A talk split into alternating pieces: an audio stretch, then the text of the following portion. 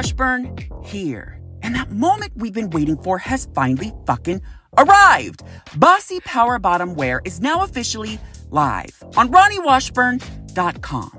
That's R A O N I Washburn.com for purchase. Bossy Power Bottom Wear, the gay lifestyle and clothing line that unapologetically describes what it means to live your best gay life and show others through your clothing that you bottom like a boss. Want to know more? Go to RaoniWashburn.com now. That's R A O N I Washburn.com and find out for yourself what it truly means to bottom like a boss with Bossy Power Bottom wear. The following is brought to you by Bossy Power Bottom Productions. Have you ever had that story? You know, like that one story that you think that you could just top anybody else in regards to like what their gay walk of shame story might be. Like you think yours is the best, the most awkward, the most are you fucking kidding me that actually happened moment. Like, do you have one of those stories? Well, I could almost rest assured and really would be willing to put money on the fact that what you're about to hear will pretty much top anything that you could ever consider to be a gay walk of shame story. Yeah, mine, they're that fucking epic.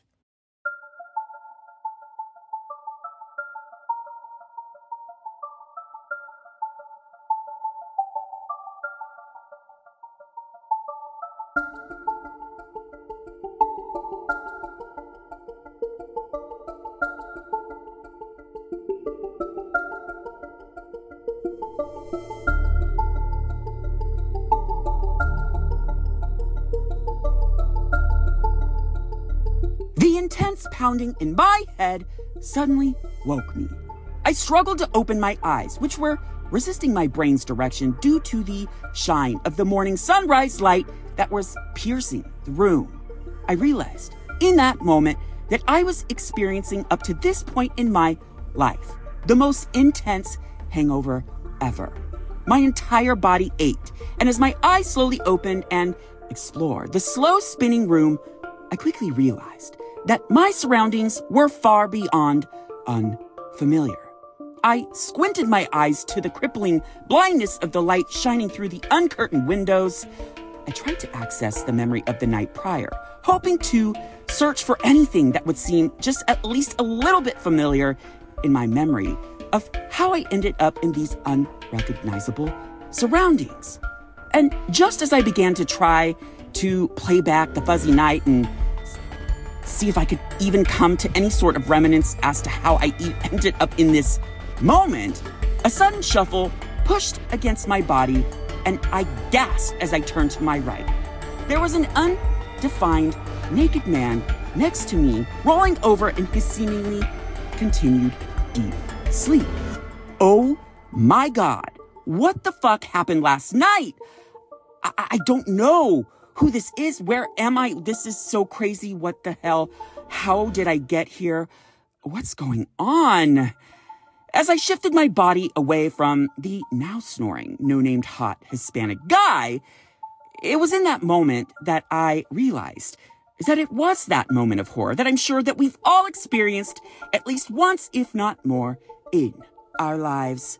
When you wake up, roll over to a pounding, alcohol induced headache and try to recap the night, but most of it's blank, and the shame of uncertainty begins to seep into your somewhat foggy memory. The dreaded line of self questioning finally begins. You start checking off everything that happened the night before, hoping to connect the dots and put the night back together. And as you put those dots back together, you realize that you still don't remember how you got here. You still don't remember what the fuck happened last night. And you still have no clue who this hot Hispanic guy laying naked beside you, snoring, is at all whatsoever. You have no recollection of any of it at all. It's all blank. I reached down under the dirty looking, worn out, and torn tacky quilt and grabbed my dick. Oh, God, yep, I'm naked. So, I guess I did have sex last night. Wish I could have remembered, but on second thought, maybe that's why my asshole feels a little uh, weird in the way that it does in this moment. Uh, as I began to scan the room, hoping to find more clues about where I was, who this no named hot Hispanic guy was, and what I did in last night's blacked out and messy state of mind, I was what I looked over to my left and saw a trashy, small cracker box apartment, which kind of reminisced the vibe of a very tiny dorm room. And it seemed to be a tiny one bedroom studio. And whoever this no named hot Hispanic guy was that's laying right beside me here in this moment, it didn't really seem that cleaning or decorative taste was his forte. As I looked down, I realized that I was on a twin sized mattress with no frame on the floor. There were no sheets on the mattress, and the room smelt like sex and unwashed laundry. I looked over to my left and saw a dirty, dingy lawnmower with stained, old, dried grass along the wheels. And yes, you heard that correct. There was a lawnmower inside this no name hot Hispanic guy's apartment. Uh, on the other side of the room, there was what looked like an elliptical from the 1980s that seemed to be used not for exercise, but instead as a place to drape all of those dirty clothes that I think I was currently smelling in this moment. The dishes were piled up in the sink as if they hadn't been touched in months, and an undetermined amount of fruit flies danced atop this said pile of dishes. And speaking of fruit flies, the trash can was overflowing with various takeout boxes lined with dry sauces and food particles, along with a full bag of trash tied up and laying next to the can on the floor. Where the fuck am I? I, I, I don't understand what's going on. I, I feel a little dirty, a little disgusting. And as I looked over at the no named hot Hispanic guy and he continued to snore, I realized that he was actually a very attractive no name hot Hispanic guy with a beautiful body. He seemed to be in his late 20s to early 30s and was extremely fit. Like a little too fit. Like, damn, how the fuck did this guy actually want to take me, of all people, home? He is so far beyond out of my league. The answer to that question was clear as I continued to look around his questionable apartment. As I resumed the structure of his muscular and light brown, naked and hairless, smooth body with perfect Speedo tan lines, it was really obvious that he was clearly into working out obsessively, but had little to no desire to, like, clean up this clusterfuck of filth and fuckery that lined every square inch of this tiny rundown apartment. And as I continued to scan his semi immaculate Model S form, I noticed a cum filled condom still attached to his impressively enormous limp package. Okay, so I guess I did have sex with this guy last night. So, you guys, I grabbed all of my clothes, I quietly dressed myself, I looked around in complete horror and shock once again, and I excused myself out of that no name hot Hispanic guy's house never to see him ever again. So, do you guys want to know what happens next? So, sit back, relax, put on that condom, or pop your PrEP pill, and let's dip deep within those gay walk of shame archives and find out all of my most epic stories of all time here on my Gay Expose podcast.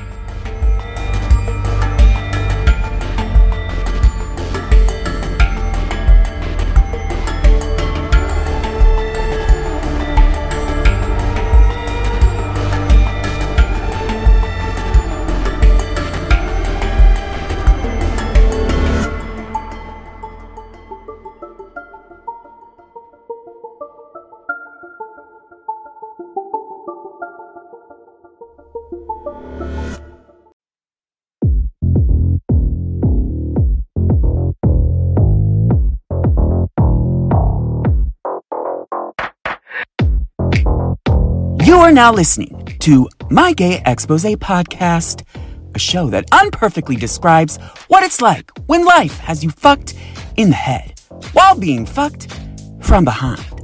I'm Raoni Washburn, a writer, LGBTQ plus community activist, self-proclaimed, messy, loudmouthed, and somewhat semi-passable podcast host. Popper sommelier, porn star, fluffer in training, and local San Francisco bossy power bottom that just so happens to be on the left of you on your Grindr grid. And this is my Gay Expose podcast.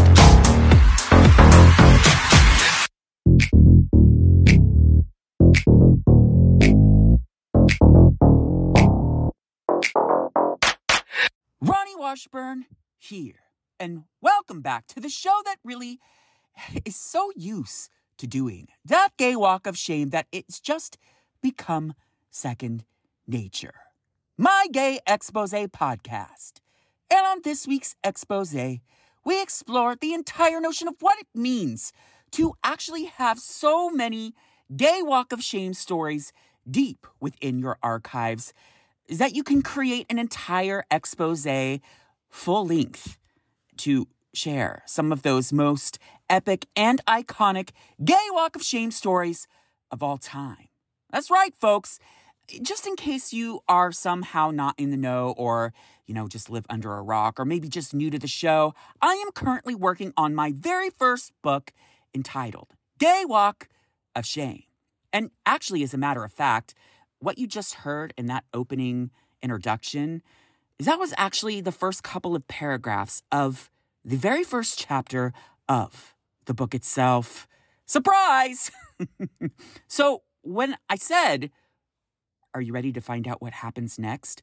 Well, guess what happens next after that moment that I described in graphic detail? That is when I did that most horrific, painful, and just miserable gay walk of shame of all time. And I actually was in the financial district and my phone was dead. I couldn't find my wallet. I was so hung over I could barely walk. And I literally had to walk about an hour and a half home to the Castro district of San Francisco. And if you're a San Franciscan, you know that is a very long walk, a very long gay walk of shame. So, you guys, listen, because I'm making a book out of some of the most iconic Gay Walk of Shame stories from deep within the archives, some of which were graced in the Gay Walk of Shame blog of 2017, some of which I've actually brought up on this show pretty frequently. I just, you know, let's throw it all together. Let's put it all so that you can actually have access to some of my most epic stories of all time. So, because of this little switch in the vibe of the episode this week. No re expose and no your gay expose this week. Let's just get into the juicy shit and sit back and listen to all of my most iconic gay walk of shame stories of all time.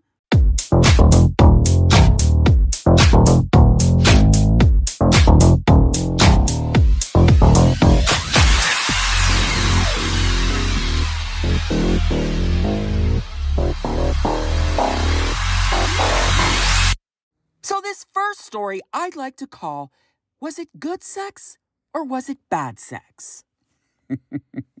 so, this was years and years ago. So, let me paint this picture for you. It's, you know, shit that you've probably heard on this show so often. It was a very messy night of drinking out with Kahoy at the gay bars. And I was so fucking drunk, horny, as I was trying to kind of stumble home. And of course, I whipped open my phone and looked for the very first person who would really pay me any sort of attention on Grindr. And I think the goal was just to go home with someone and just fuck because I was so I was just in the mood. I was ready. I just needed sex. I was all in and I was so fucking drunk. I think that pretty much just about anybody would do in that moment. I mean, we've all been there, right? So I actually got hit on by this hot jock top that I had been eyeing on my Grindr grid for weeks. And literally, like, so far out of my league, you guys. Like, I just couldn't understand why this guy was actually telling me to come over and have sex with him. I didn't really know what was going on, but I was all in. He lived close to my house. I was perfect. I was heading in that direction. It, it just, all the boxes were checking in the right ways. So when I showed up to his house, he actually answered his door in nothing but a jockstrap. And he was so fucking hot, you guys. And listen, I know that I was like really, really fucking drunk, but I could see with my own two drunk eyes that this guy was so fucking hot. The sex started. We f- started fooling around, foreplay. I think I was blowing him. He started eating my ass out a little bit, blah, blah, blah, etc. But as we started fucking, you guys, I, I will never forget it as long as I live.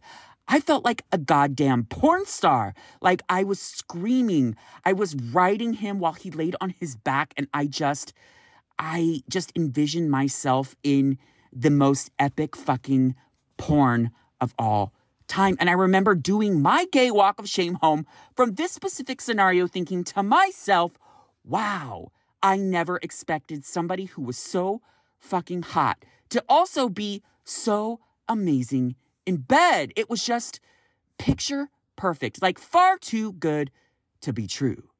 Well, you guys, I'm here to tell you the story's not over yet. In fact, it was far too good to be true because, uh, like, three weeks later, I was 100% sober at home. I think I was kind of working on a writing deadline or some shit like that. And this guy hit me up again for a second fuck session. And it was like literally it was around noon. It was the middle of the day. It was like a Tuesday, like no alcohol involved. And I was just horny enough and just ready to get away from the computer that I just jumped in the shower and started my way to his house once again. But to my complete and total shock, you guys, for whatever reason, it's just the sex was like not good. Like he he was like moving in like a robotic formation. It just, it was absolutely the far opposite of everything that I remembered from that night a few weeks before. And I just walked away after he came. And I remember doing that gay walk of shame home in that moment in broad daylight, thinking to myself, what the fuck just happened? That guy was such a hot fuck before. Like, why was this one of the most awkward sexual encounters that I ever had. And then I realized, holy fuck, was I so drunk that first time that I just didn't see that the sex was probably bad then too. And now I just had round two and it was probably the exact same, but because I was so wasted, I actually thought the sex was mind blowing.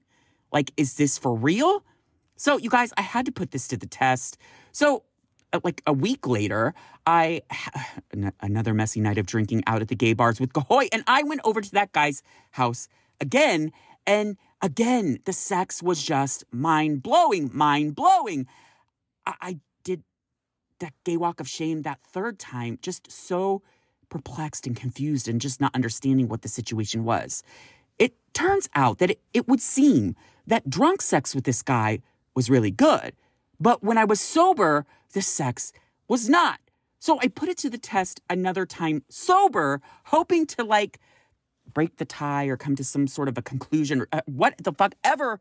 But alas, in that sober sex session for the fourth time, he was just like the other sober session. He was awkward. He was robotic. He didn't have any rhythm. There was no motion in the ocean. It was just I just wanted to get it over with and get out of there. And I was just so beyond confused.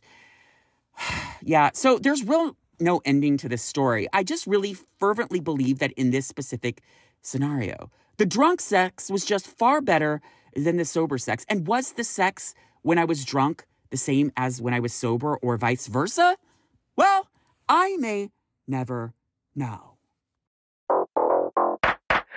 One time I wanted to hook up with this guy at random who, like, full on insisted that he was really into like car play.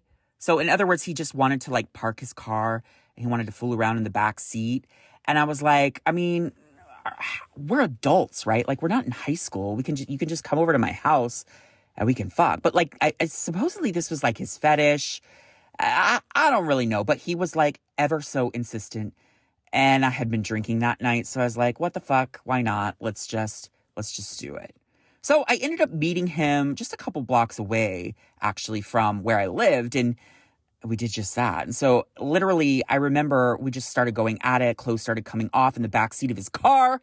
It was nighttime. And it was, I want to say it was like a Thursday, but it was probably like around 9 p.m. ish, give or take. And, you know, this specific area that he had parked didn't have a whole hell of a lot of foot traffic, but people could potentially walk either way on either side of the street at any moment. But I mean, the likelihood of it happening were far slimmer. So as the clothes continue to come off and we find ourselves in a like 69 position, just completely, I think he was eating my ass and I was blowing his dick. The next thing I know is this girl opens the back seat door and proceeds to get in, looks at us, drops her jaw, and says, Oh shit, I'm so sorry. I thought this was my Uber. so we're full blown naked. Like he's eating my ass. I'm sucking his dick in the back seat of her car, or the guy's car, sorry. And this girl just absolutely thought it was her fucking Uber and just can you imagine that poor girl opening that door and seeing what she just saw that moment? This next one, you guys, got a little fucking crazy, but like, this is the kind of shit, by the way, that just randomly fucking happens to me, hands down, guaranteed, no matter what. Like, I find myself in these fucking awkward ass scenarios on a fucking regular basis. But let's just cut to the story. So, this story I call the crazy psycho stalker serial killer. and he's really not a serial killer, but you'll figure all that out as the story maneuvers along. So it was just a random Grindr hookup. And I think it was, again, another messy night of drinking out at the gay bars with Gahoy. And, you know, he was a cute guy. I was drunk. I was horny. He was asking me over, and I was ready for a fuck. So I showed up to his house, beautiful apartment. He seemed pretty cute, pretty nice. He wanted to sit on the couch with a couple of cocktails before we segued into the bedroom, which was fine. And, uh, you know, he seemed like a lot of fun. Things were going really well. And we began to make out profusely on his couch in that moment. And so he, you know, after some intense and heavy making out, he finally stood to his feet and said, Let's go to the bedroom. But you guys, I will never forget what I saw next as long as I fucking live. And even to this day, I still can't believe that this shit was actually real. As we walked into his room, he flipped the light switch on, and I swear to God, you guys, every single square inch of this guy's wall, on every part of every wall in the entire room, like there was no wall portion showing at all whatsoever. It was just covered with magazine cutouts of none other than Britney Spears. That's right, folks. Literally, Britney Spears just lined all over every fucking square inch of that goddamn bedroom. And my jaw literally just dropped to the floor. The weird part about this story is he didn't say not one word to explain the craziness that I like saw right before my very eyes in that moment. And I will say this, we did have sex. But you guys, I was so fucking distracted as I laid on my back and he fucked me and I looked around the fucking room looking at every single variation and photo of Britney that you could ever possibly imagine lined on this guy's wall that I definitely just wanted to get the fuck out of there. And that gay walk of shame home that night was one of the craziest and one of the most confusing of the entire gay walk of shame archives. So this next one started off with a date. This one was, I want to say like six years ago, eh, maybe five, I don't know. But it was a really cute guy, really attractive Asian boy. He seemed really into sports. I was really feeling him. Our chat conversations back and forth, I was it was amazing. Everything just seemed probably just a little too good to be true. And you know, we went out on a dinner date and it was like a seafood spot, which I'm totally fine. But I knew that we were probably going to have sex after the date, so I ordered a salad on purpose, but the guy proceeded to order as follows. First of all, he ordered fish and chips on a first date. I'm going to say that one more time. He ordered fish and chips on a first date. Now, there are so many different things that are wrong with that sentence in itself because, first of all, we're gay men. And second of all, you're eating some of the worst smelly food of all time on a first date because if we're going to go back to your place and fuck, you're eating fish. Like, what the fuck? But the worst part about the fact that he ordered the fish and chips was the fact that as an appetizer, I swear to God, you guys, he ordered onion rings. And I will say this while I did go home with him and while we did have sex, as we made out, all I could taste was fish and chips and fucking onion rings and like malt vinegar. And it was just the biggest fucking awkward ass turnoff of all time. So if you go out on a date with a guy and you plan on having sex with him after, do not order fish and chips and onion rings. And I can't believe that I even have to tell anybody that that's a thing that you should just never do. so I know I've talked about this one a few times on the show specifically, but I started dating this guy. I want to say this was like maybe two years before the pandemic hit. So probably around like 2018 ish, give or take. And, you know, things were going really fucking well. We were getting pretty serious. We'd been on several dates. We didn't have sex right away you know, we were feeling each other out and really kind of getting to know each other. But as we, you know, continued to sort of go out on like random dates and like, you know, he took me to a, like a park picnic one day. Like he was really good at planning out these really elaborately thought through dates. And I just was like loving it. But I started to realize that as we began to like get to know each other, I kind of sort of felt like I was doing all the talking. Like I, was constantly talking about myself and me and what I was all about. And every time I asked him a direct question about himself, he would always just kind of like give me like a couple word answer or just sort of change the subject or sort of turn the conversation back to me. And it just all began to be a little bit abnormally noticeable. And so I began to kind of wonder like, it sort of felt like he just didn't really ever want to talk about himself at all. I did know that he was in real estate and that he was currently showing some really expensive ass properties in the city. So one day we finally like had a few glasses of wine with dinner. I think we were both a little tipsy and he invited me back to his place to finally have sex. And we did just that. You guys, I didn't think anything through when I went to his house. We literally got there. I was pretty pretty drunk, I, I have to say. We went to the bedroom, we had really hot sex. Uh, he had to be up super early in the morning, so I didn't want to stay the night. So I just, on that note, got up, got my shit, said goodbye, and then proceeded to do my gay walk of shame home from his house that day. And you guys, listen, we continued to go on dates, text back and forth, just really started to try to like get to that next space of what it means to actually date. But then as we got to know each other more, the, it was getting on my nerves. Like he would never tell me anything about him. I, I realized I didn't really even know anything about him. What I realized, you guys, and you're never to believe this shit. And I, a friend helped me discover this, but it turns out that after doing a little bit of social media stalking, this guy not only was he in real estate, but he was also wait for it, a pastor.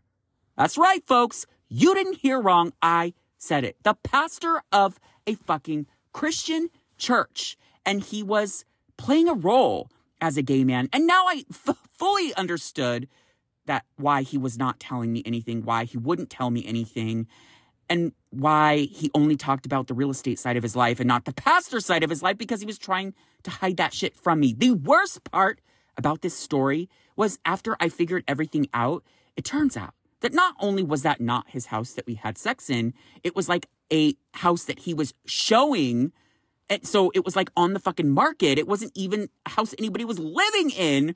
That's where he took me to have sex.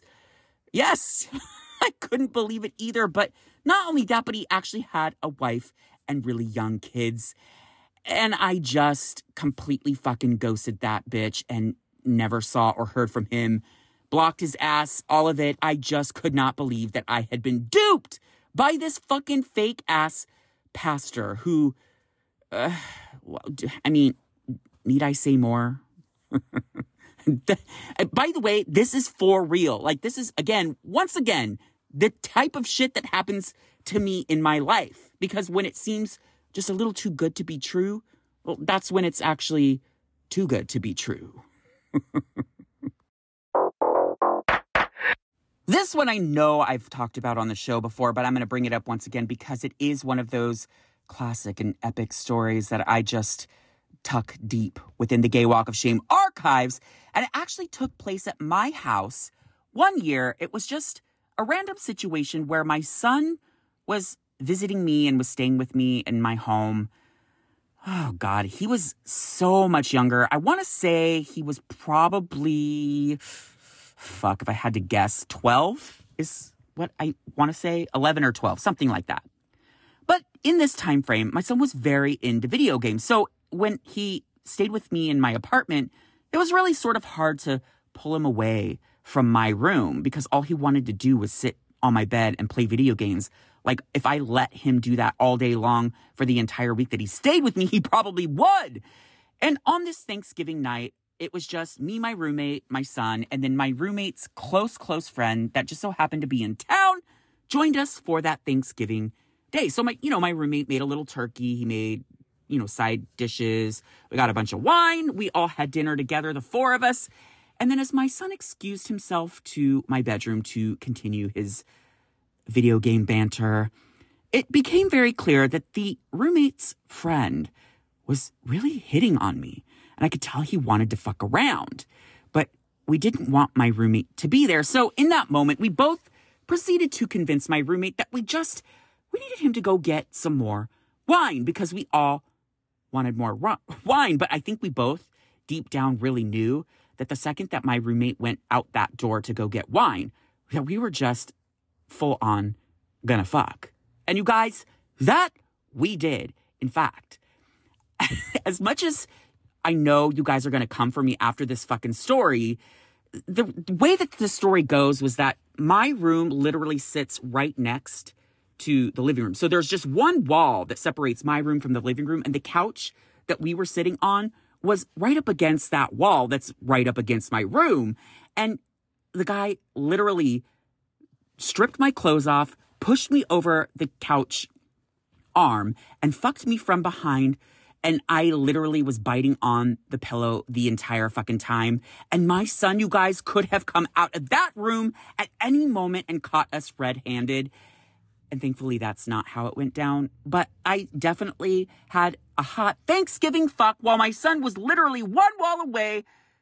And you guys, I would do that shit all over again if I had the opportunity.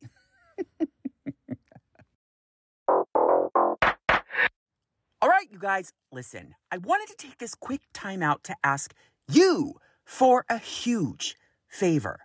I need all of you right now in this moment to go over to Apple Podcasts and click five stars. This helps us in the podcast world out so much more than you will ever know. It actually gets us to that trajectory that we're actually already on our way to just a little bit faster and it makes things start happening. I, I really just need your help. Please, if you wouldn't mind, just go to Apple Podcasts, click five stars. And if you don't want to click five stars, just well, keep that click to yourself. but you can also rate five stars on Spotify too. So wherever you listen to your podcasts, please, I need your help. Click five stars and allow my gay expose podcast to get to that next best thing. So, this is an actual classic story and one that will be deep within the detailed pages of Gay Walk of Shame, you know, when the book comes out. But okay, so basically, this is the night before that opening little story that I did at the very beginning, you know, where I woke up at that like guy's trashy apartment. It was just like the beautiful hot guy. So this is actually the interactions that I had with this guy that I actually put two and two together later, but could not remember in that moment. But you know how like when you're really fucked up and hung over, sometimes that shit comes back to you like days later. It was definitely very that. And so I took most of the information to the best of my abilities and wrote them down in book form. But let me just really explain what I did with this guy the night I met him and ultimately ended up going home with him and waking up in his trashy ass nasty apartment, not knowing anything about where I was, what happened the night before, all of it. And then, you know, ultimately doing my most humiliating and painful, miserable gay walk of shame of all time. But it was very much that moment where I was hanging out with my friend Walter, and this stupid bitch is such a bad influence. And we did a few lines of blow before going out to the bars. And so I was fucking high as a kite. And you guys, listen, I try really hard to stay away from cocaine because when I do any remnants of cocaine, I am literally on a mission to fuck absolutely anything that like looks at me sideways. Like I literally will have sex with anything, anyone, anytime, anywhere. Eh, it's very that. So that being said, we did several shots throughout multiple bars and then ended at the Q bar, which as a side note, the Q bar has been out of commission since before the pandemic, I think. They had like a really fucked up fire and there were rumors that they were going to reopen, but then, you know, the pandemic happened and they just never did. And, you know, now that we're like completely segueing out of this whole pandemic time frame, they actually just recently announced that they plan on being open in spring of this year. So we'll see how that shit plays itself out. But in this specific bar, there were two restrooms, one of which was like a toilet, and one of which was like that, you know, like trough style situation that you'll see at most of the San Francisco and Castro bars. and literally making you like stand right next to the other person because it's so tightly enclosed. So because some guy was like hitting on me on the dance floor who ultimately was this sad no name hot Hispanic guy that I ended up going home with, we ended up going into this trough style bathroom. I think because we wanted to get in the stall so that we could fuck, but like we were so fucked up that I realized we were in the wrong bathroom. So my dumb ass decided that I was just, I didn't give a fuck. I was gonna blow him right then and there. And you guys, I did just that. I got on my knees, I unzipped his pants, whipped out his dick, and I literally put my foot against the door that so that nobody could get in because you couldn't lock it. And I started sucking his dick. Well, it was literally only a matter of moments before the bartender like broke the door down and like physically grabbed me and the guy and like he literally like carried me out, you guys. It was like the most dramatic exit of all time. And I remember I was, we were just getting kicked out of the bar and it was packed and it was full and everybody was looking at us and, and we just were kicked out. So what do you do next? So we call an Uber and again, there's, you know, cocaine and booze running through my blood vessels. And so I am just still in party mode. It, it, you guys, it was back in the day when, you know, Uber, it was pre pandemic. So it was like when Uber used to do the like shared rides where like you could share with another individual and the cost usually was a little bit cheaper. So it was one of those situations. And so when the car pulled up, there was already somebody in the front passenger seat. So we get into the back together and literally, you guys, and I only know this because I saw my email map receipt from the Uber trip that day. Like it was like four blocks before we were kicked out because I just proceeded to blow him in the back seat of the car again. And I do have flashes of that guy in the passenger seat looking back in complete shock and horror. And yeah, so basically, before we ended up at his dirty ass apartment and had sex, we were kicked out of a bar and an Uber together. So there's that. So I wrote about this one in my old blog that is no longer in existence, but it was a crazy situation where I had met this guy from, I think it was like Singapore on Jack'd. And it just so happens that he was in San Francisco because he's a flight attendant, of course. And it just, I don't know, you guys, in this time frame, I was significantly younger, but like, you know, I was in this first moments of like, I just was so tired of being a slut and just banging every single fucking dick that dropped their pants for me. That I was just looking for that next thing, that something more, like dating, like I wanted love, like I was just looking for anyone that would like remotely give me any remnants of that happily ever after. And so this guy was literally showing me that type of attention even though he was across the fucking world. We were literally, things were going so well. I, I was just feeling it. It was great. We got to know each other. We exchanged numbers. We text each other every morning and text each other every night. We FaceTimed. We did all of it. It was just going so well. So one night after a very random messy night of drinking out at the gay bars with Kahoy, I ended up going over to this guy's place to have sex. Not not the guy that I'm talking to, but just another random guy, just for the record. And so supposedly I didn't realize this till the next morning, but I, when I did my gay walk of shame home from that guy's house that night, the next morning I woke up and found that when I looked in the mirror, I had the biggest, giant, hugest, ugliest, brownest hickeys all over my neck, you guys, all over my neck. And I was just absolutely fucking mortified. I had no clue this guy was like even biting on my neck. Uh, it was just, it, it was like hard to hide. I didn't know what to do.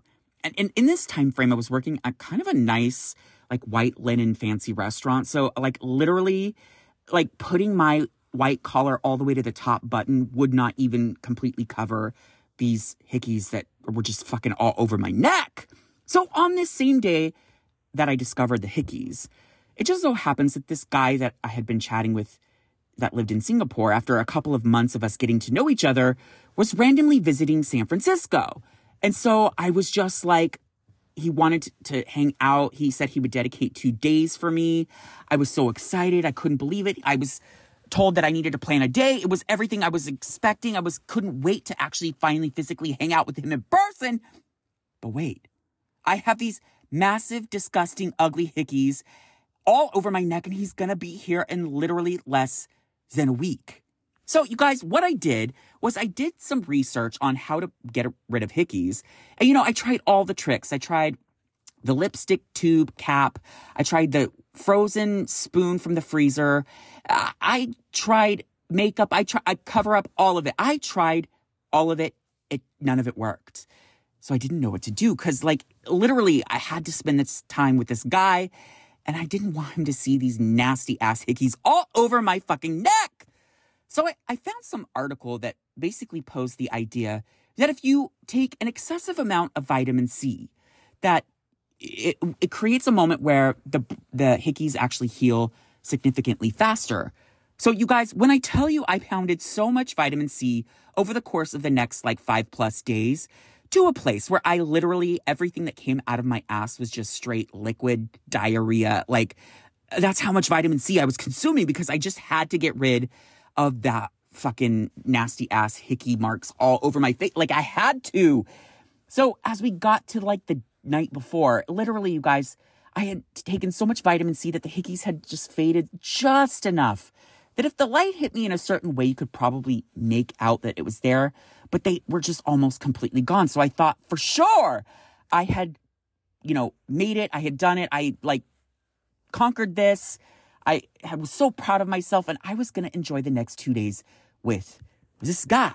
So the end of the story, ironically, is that when the guy got here, he completely fucking blew me off. So I really did all of that for like absolutely no fucking reason. And I never heard from him ever fucking again. Can you believe it? again, this is just another one of those stories that only happens to Raoni Washburn. so, this next story is something that you should never, ever, ever, ever do if you consider yourself to be a gay man and you want to date someone. So, take notes. and I still don't understand any of the dynamic of how this shit actually occurred. But again, I was in dating mode. I started seeing this guy. Things were going really well. And on our first real date, he had decided that we should do dinner. And so I was in. Let's do it. Let's do dinner. But you guys, the thing was, is he really wanted to go to this specific like Indian restaurant. Now, we all know that Indian food is absolutely the worst idea, especially if you're going to bottom, because, I mean, well, I mean, do I even have to explain? It's Indian food. There's like sauces and dairies and curries and spices and just everything that is just not what you should be eating if you want to bottom like a boss and have a clean bill of health. That's like guaranteed that will be that dirty butt sex oopsie daisy moment. But so, okay, he wanted Indian food. I was just a little apprehensive because I assumed that we would have sex after. But you guys, I already had made it up in my mind that I would order something small, something light, and just try my very best to just kind of pick at it and see how the night played itself out. So, of course, the date was just really amazing in regards to the conversation because there was a part of the date that I still couldn't quite figure out. And that was when the guy actually ordered. And the ironic twist is that I knew he was a top. I knew we were most likely going to have sex just because of the dynamic of our relationship and how we were interacting with one another. But I think that he knew it too. So when I tell you guys that he legitimately ordered like the entire fucking goddamn menu, like to a place where there was so much food covering the table that like there was almost no room for like our individual plates. I mean, it was crazy. I just, he just kept ordering and kept ordering and kept ordering. And I was just shocked and I, I couldn't believe. And then, you know, when it came time to eat, like he literally started piling a little bit of this and a little bit of that and a little bit of this and a little bit of that all over his plate. And I was just, my eyes were just like bugged out of my head. Like I could not believe what was fucking happening. So, you guys, listen, I, I was shocked and I didn't understand, but I just continued to sort of pick at my little like salad thing that I had ordered and uh, just continued on with the conversation. And of course, the conversation went well. And thankfully, there was alcohol involved. So I was able to get through the date, at least somewhat. And you guys better rest assured that, like, that bitch packed like 80% of that food up in like bags and bags of to go boxes. And we, as we walked to his apartment after that date to have sex, I literally clinched his bed as he banged me from behind and prayed to fucking God that it would not be that dirty butt sex oopsie daisy moment. I was so terrified because he had sort of forced me to try this and try that and take a bite of this and take a bite of that. And we all know that could have been a disastrous outcome. But fortunately, thankfully, this was one of those moments where it actually was not a dirty butt sex oopsie, daisy moment. But I'm telling you, it was a mind fuck all the way to that guy's fucking bedroom. Can you fucking imagine? As I've stated in the past on this show, I have just recently, like just a few months, have been introduced to the Hinge app, otherwise known as, like, really, it's not a hookup app, and you really just do want to take dating a little bit more, like, seriously. So, the very first guy that I actually met up with in person from this Hinge app, you guys, just seemed again, way too good to be true. He was really fucking cute. He had such a fun personality. We ended up our doing our first meeting at a bar. Things were really going well. We were hitting it off and we ended up segueing to like a second bar and things were just really just perfect. So, in that moment at the second bar, he just we were kind of like tucked away, like sort of at the bar towards the very end of it, like against a wall. And he just like leaned in and we just started making out profusely. And you guys, when I tell you that the making out was just, oh God, like I just, I'm picturing it right now. It was just like the chemistry was so perfect. He was such a good kisser. It was just everything that you wanted and more. And it was just very fucking clear that we were just going to have to go back to this guy's place. And so we did just that. We called an Uber. We ended up going to his building. We get to his house, he shows me around, and it was literally just a matter of moments before all the clothes started coming off. We headed into his bedroom. And I will never forget this moment, you guys, as long as I fucking live. And once again, this is just one of those random things that just coincidentally happens to me in my life Well, because it's me. so as we're sitting there and he's laying on his back and I'm on top of him and we're, we're completely naked we're just rubbing our fucking dicks together and we're just getting ready to just have the biggest, hottest fucking sexual encounter of all time. We're just continuously making out. Like we were drawn into making out so profusely because it was just such a good, like, f- dynamic of like kissing. Like he was a really good kisser. I know I'm a really good kisser. Like it was just going so fucking well. And you guys, in that moment, I opened my eyes because I was just, they were all closed and I was just making out passionately with him and everything. And as I kind of leaned up to adjust my body because we were rubbing dicks and shit, and I opened my eyes, I looked down at him. And you guys, I swear to fucking God, it was like a goddamn crime scene. Blood, blood everywhere, all over his face, all over his pillows, everywhere. It turns out that my nose randomly just decided that it was going to start bleeding all over this guy. And I freaked the fuck out. I hopped out of his bed.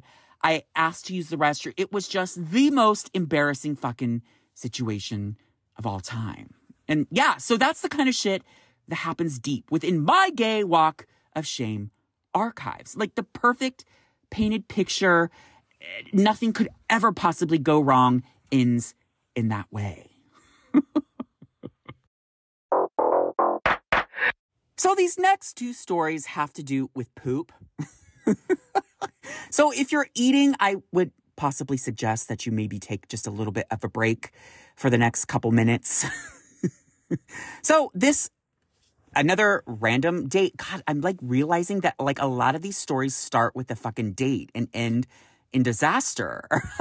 like that is the full blown underlying tone of most of these fucking stories. But again, it's just my fucking life. So this guy, totally hot. We had been chatting back and forth for a long period of time now. We ended up meeting out at a bar. We ended up having a few drinks together. We ended up going back to his place, blah, blah, blah, etc. But this guy was so cool and we had such amazing sex. It was just just incredible, awesome, everything you wanted and more. And he insisted that I spent the night, which doesn't always happen in San Francisco, I have to say. But, you know, we had hit it off so well that I was just so into the moment that I was just, yeah, let's let's do it. I'll spend the night. Perfect.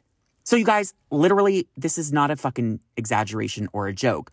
I woke up at like, I want to say like 3:34 in the morning and I suddenly had to take a shit like I had never had to take a shit before. Like, you know, when you have those moments where your stomach starts to grumble and you realize that if you don't get to a toilet, like it's it's going to be bad news. Like you you have no choice. Like it is one of those emergency moments you have to go fucking take a shit. So this guy lived in like this really elaborate building that had like all these lobbies and exits and I, didn't really understand how to get out swiftly. And plus, we all know that in San Francisco, especially at 3:30 in the morning, trying to go find anywhere to like use a restroom is basically impossible. So I just knew that the only choice that I had, as much as I did not want to, because of the perfect night before, was to basically take a shit at this guy's house. And so I very quietly snuck into his bathroom and did my business. Now, you guys, when I say that I got up and like again trying so hard to be so quiet because I don't want to wake him. I don't want him to hear anything. I don't want him to even remotely know that I'm taking a shit. Like that's the last thing I want. All of it. I fucking go to flush the toilet and to my complete and total fucking horror, the toilet wouldn't flush. That's right, folks. The toilet would not flush. I literally stood there staring at the shit in the toilet with my hands over my fucking face like that fucking kid from Home Alone going, no, no, no, no, no, no, no, no, no, no, no, this cannot be happening to me. How is this like a thing? I can't know. Like, I don't know what to do. Why? Why is this a thing? No, this is my worst fucking nightmare.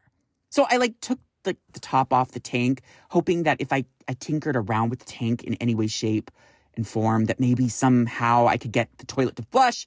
But I was running into no luck. It looked like there was something that was definitely wrong with his toilet. And I, I couldn't figure out what it was or why or any of it. And I just continued to try to, to continuously flush the toilet and I just knew that it was over. Like it was done. Like that perfect night before was just nothing but a fond and distant memory as far as I was concerned. Because after this, after this moment in this like fucked up like seconds of me staring at this shit in a toilet, it, it was most certainly going to be done. Right? Like there's no way that he would ever be okay with me after that emergency poop was like just chilling in his toilet and he had to figure out how he was going to flush it. So I just, for one last final attempt, I just hit the flush and I held it down and as if it was an act of God, it actually did go down the toilet. Woo! Oh my God. I was so relieved. I thank God. Oh my God. Thank thank oh my god i'm so think that could have been a disaster that was like all the emotions were like going around in my mind i just was so grateful thankful i dodged a bullet. All right so let's get out of here. I wash my hands. I go into his bedroom which by the way is kind of right next to the bathroom. And i walked into him sitting up off the foot of his bed with him basically saying did you get the toilet to flush? Sometimes it can be a challenge. It turns out Literally, there was no possible way that he could not have absolutely heard every single thing that took place in that bathroom. So I wasn't scot free. I didn't like like dodge the bullet. He actually knew exactly what was happening in that bathroom.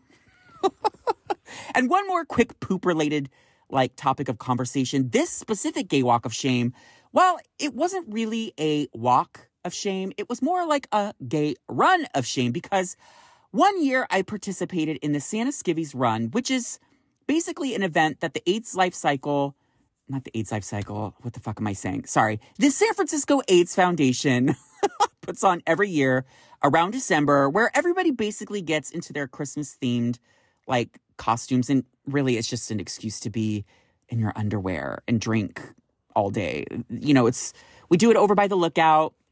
There's a little Santa's village. A lot of drag queens get involved. All the guys are in the sluttiest, like, underwear moments. And we do this little run. You're supposed to raise money for, you know, the San Francisco AIDS Foundation. All of it. It's just a really fun thing to do and also, you know, support the community. So this one year, and I had done it several times in the past, I decided to wear like a buttless, like, um, it was like a red and shimmery buttless uh, jock strap. Where, so my butt was hanging out, basically. Because, I mean, are you looking at your podcast art right before your very eyes?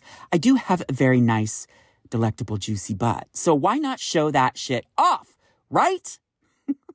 so some friends came over to do a little bit of pre drinking before the event so that we, you know, didn't have to spend too much money on alcohol throughout the festivities before the run and all that shit. So, they all came over to my house. We were all drinking, and I just sort of, you know, we were doing shots of vodka. And with each shot, I could kind of tell my stomach was not like something was off. Like it, didn't feel right. Something was unsettling. I just, I didn't really know what was going on. But as I continued to consume shot after shot after shot, eh, basically, my stomach didn't bother me anymore. It was just I was getting drunk, so I, I was ignoring it. So we get to the event we kind of hang out, we're mingling, we're drinking, having a good time, running into friends, etc. So the second they start the actual run itself, and we all line up and we start the little run route. The second I start running, you guys, my stomach was just like, oh, okay, something's not right. But I was just ignoring it. Once again, I just continued to do the run. And there were so many people behind me, you guys. And suddenly, in that horrific moment, as I took a step on the pavement.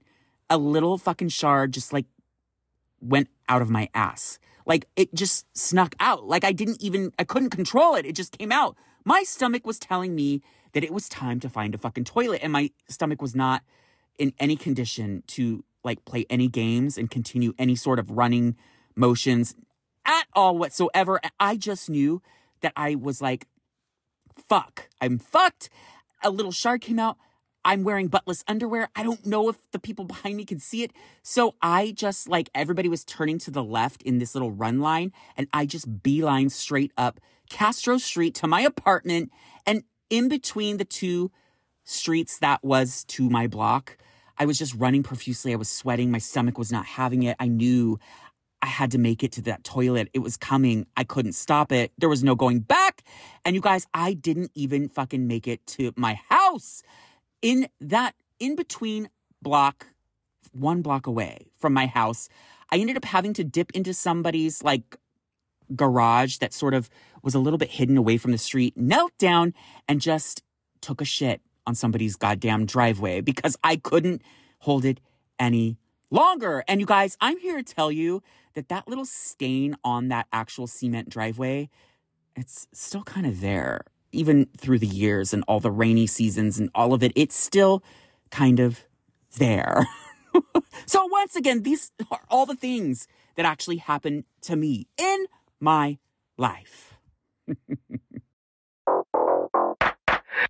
And last but not least, one of the biggest and most craziest and classic stories of all time from deep within those Gay Walk of Shame archives was the first time that I went to Dore Alley. Now, you guys listen, I know that I've talked about this shit on this show a couple times, but let me just paint this little picture for you just in case you're new to the show or haven't heard this story.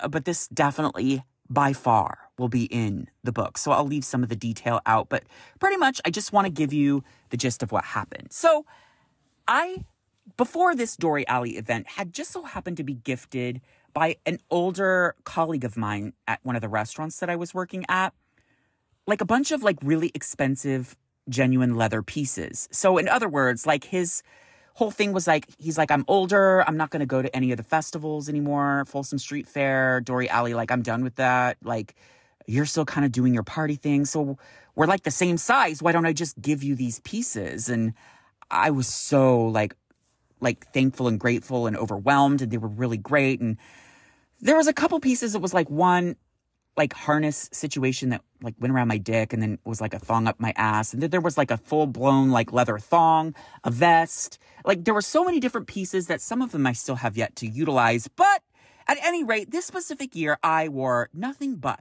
a backwards ball cap, a leather thong, a leather vest, and leather boots. And that was it. That, that literally that was all that I wore on this specific uh, event. So I'm with my roommate, which first, that was my first mistake. We had been doing blow, which that was my second mistake. And we ended up like going to the festival and one of our friends that was in the group with us just like disappeared. So my roommate was so concerned about actually finding him. So he just knew that he would probably most likely be at the Powerhouse, which is one of our Soma bars. Well, what I didn't know was that the Powerhouse, by the way, as a side nar, side nar, sidebar, has the reputation of having that quote unquote back room to smoke. But the reality of it is, is it's not really for smoking. It's really where people just go in the back and fuck, and everybody else that's out there just either participates or watches. And so that's really what it is. But what I didn't know was that when Dore Alley takes place and Folsom Street Fair takes place, the entire powerhouse bar is that. Like it's a big fucking giant orgy. So we wait in line for a while. We finally get into the bar and my friend like is like, okay, let's go find so and so. So I instantly get grabbed by my arm and pulled down into this giant like orgy of like all these guys that are suddenly shoving dicks in my face and I'm like, oh, okay, I guess we're doing this. So I start sucking dick after dick after dick after dick. Now, keep in mind, you guys, in the meantime, because of my outfit, I had no pockets. So my roommate was holding my phone and my wallet, which that was mistake number three. so in the meantime, while I'm actually in this massive, like, full blown, full bar, like, orgy, literally sucking dick after dick after dick after dick, and guys are putting poppers up to my nose, and I just like I'm having like multiple dicks shoved in my mouth at the same fucking time. Like it was literally like one of the best moments of my fucking life. Truth be told. But in the meantime, my roommate, who by the way found his friend in the powerhouse, and they were like hanging out together and whatnot, and they decided to go up to the bar and get a couple of drinks. So my roommate decided to go to the bartender and asked for two beers. The bartender looks at him in the eye and says, uh uh-uh, uh, no, and points to the bartender that's directly adjacent to him. So my roommate was obviously high, drunk, a little confused, but at any rate, he just went to that suggested bartender, ordered the two beers, and went back to his friend, and they consumed them. And then when he went back for round number two, he went back to the initial bartender that turned him away at that first moment and t- proceeded to order two more beers, to which the bartender did the exact same thing and said, uh uh-uh, uh no. And again, pointed to the other bartender that was directly adjacent from him. So now my roommate's getting a little irritated, but still goes to the other bartender, orders the two drinks, they drink them, and he does the exact same scenario happens for a third time. So now he's pissed off. So he goes to the friend and says, Hey, listen, I don't know why this bartender's not serving me, but I'm like fucking irritated. Do me a favor. Go get us a round of beer and ask that bartender, the one that's turning me away, and see if he serves you.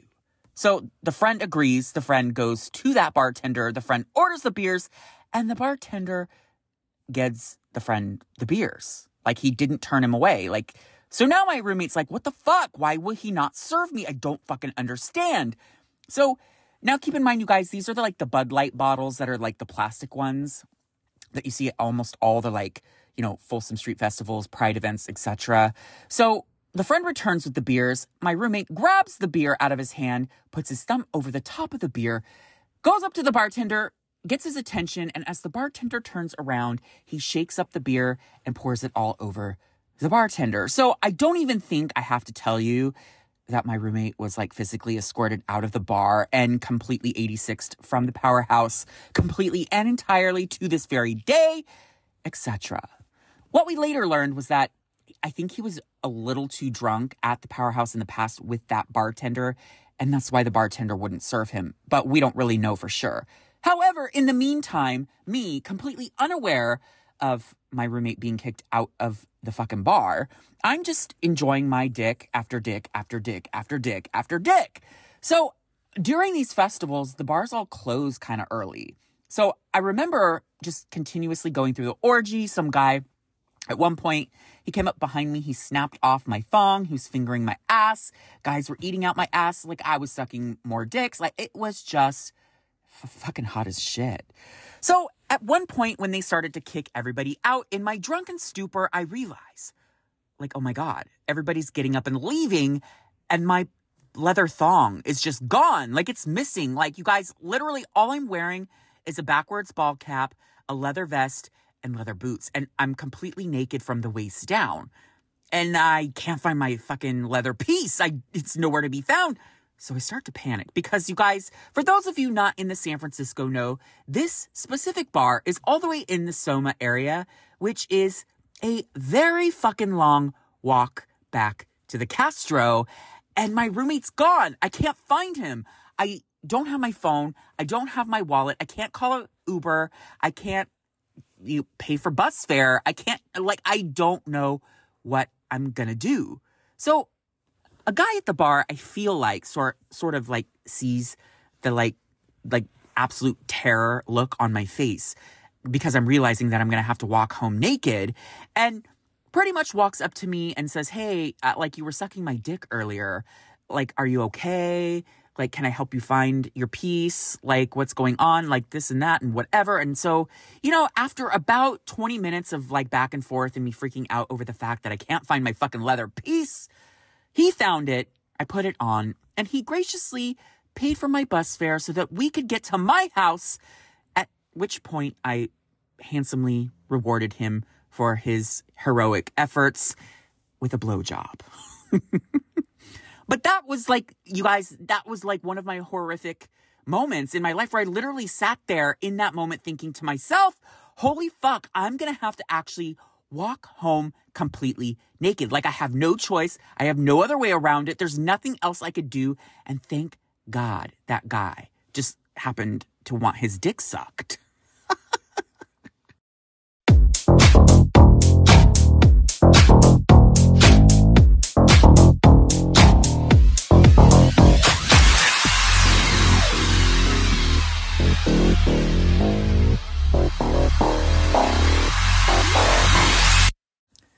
Do we learn today, boys and girls? Ladies and gentlemen, gays and straights, tops or bossy power, bottoms, gender fluid and non binary, bisexuals and lesbians, transgender, and questioning? Well, I'd like to think we learned a whole hell of a lot. At any rate, we learned that literally, you guys, this is the fucking story of my life. Gay Walk of Shame is the actual story of my life and the most awkward, like weird situations, uncomfortable, uh, just the worst thing that could ever possibly happen to you in any sort of sexual scenario. You fucking name it. I fucking been through it, done it, all of it. It's just all deep within all of these gay walk of shame archives. So stay tuned for my upcoming book entitled Gay Walk of Shame coming your way so very soon. And I'll keep you all posted on the progress. But you know, I just want to hear from you listeners. Like, what the fuck do you guys think? I would really like to know what is your most awkward gay walk of shame moment of all time by just telling me the story. Give me a call at the official My Gay Expose podcast hotline at 415 501 0401. That's 415 501 0401. Call in, leave a message, tell me all about your most infamous gay walk of shame story deep within your archives. uh, and with that, don't forget to subscribe, rate, and review on Apple Podcasts. Click five stars, follow on Spotify. And don't forget to turn on those notifications so that you can catch me of each and every episode of my Gay Expose podcast right when it drops. Follow on Instagram, TikTok, and Twitter at Exposing My Gay. And don't forget to check out the official show website, mygayexposepodcast.com. And there you'll find any information you need to know about the show, including the weekly Your Gay Expose segment question of the week. And don't forget to check out the latest piece of the My Gay Expose podcast puzzle, Bossy Power Bottom Wear, at RaoniWashburn.com. That's R A O N I Washburn.com. And take a look at all of the pieces and select one for your next upcoming gay or pride event, such as Dore Alley, or, you know, something you can cover yourself up with so that you don't have to do that naked gay walk of shame. and don't forget to join us next week for another messy, salacious, and relatable episode with me exposing my gay.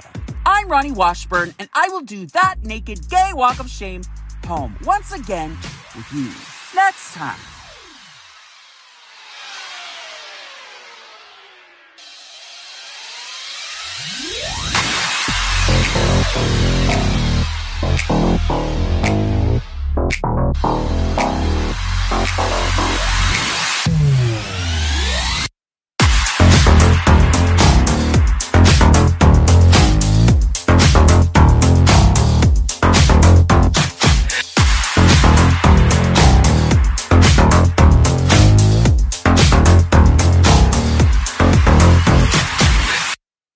This week's expose has been brought to you by Bossy Power Bottom Productions.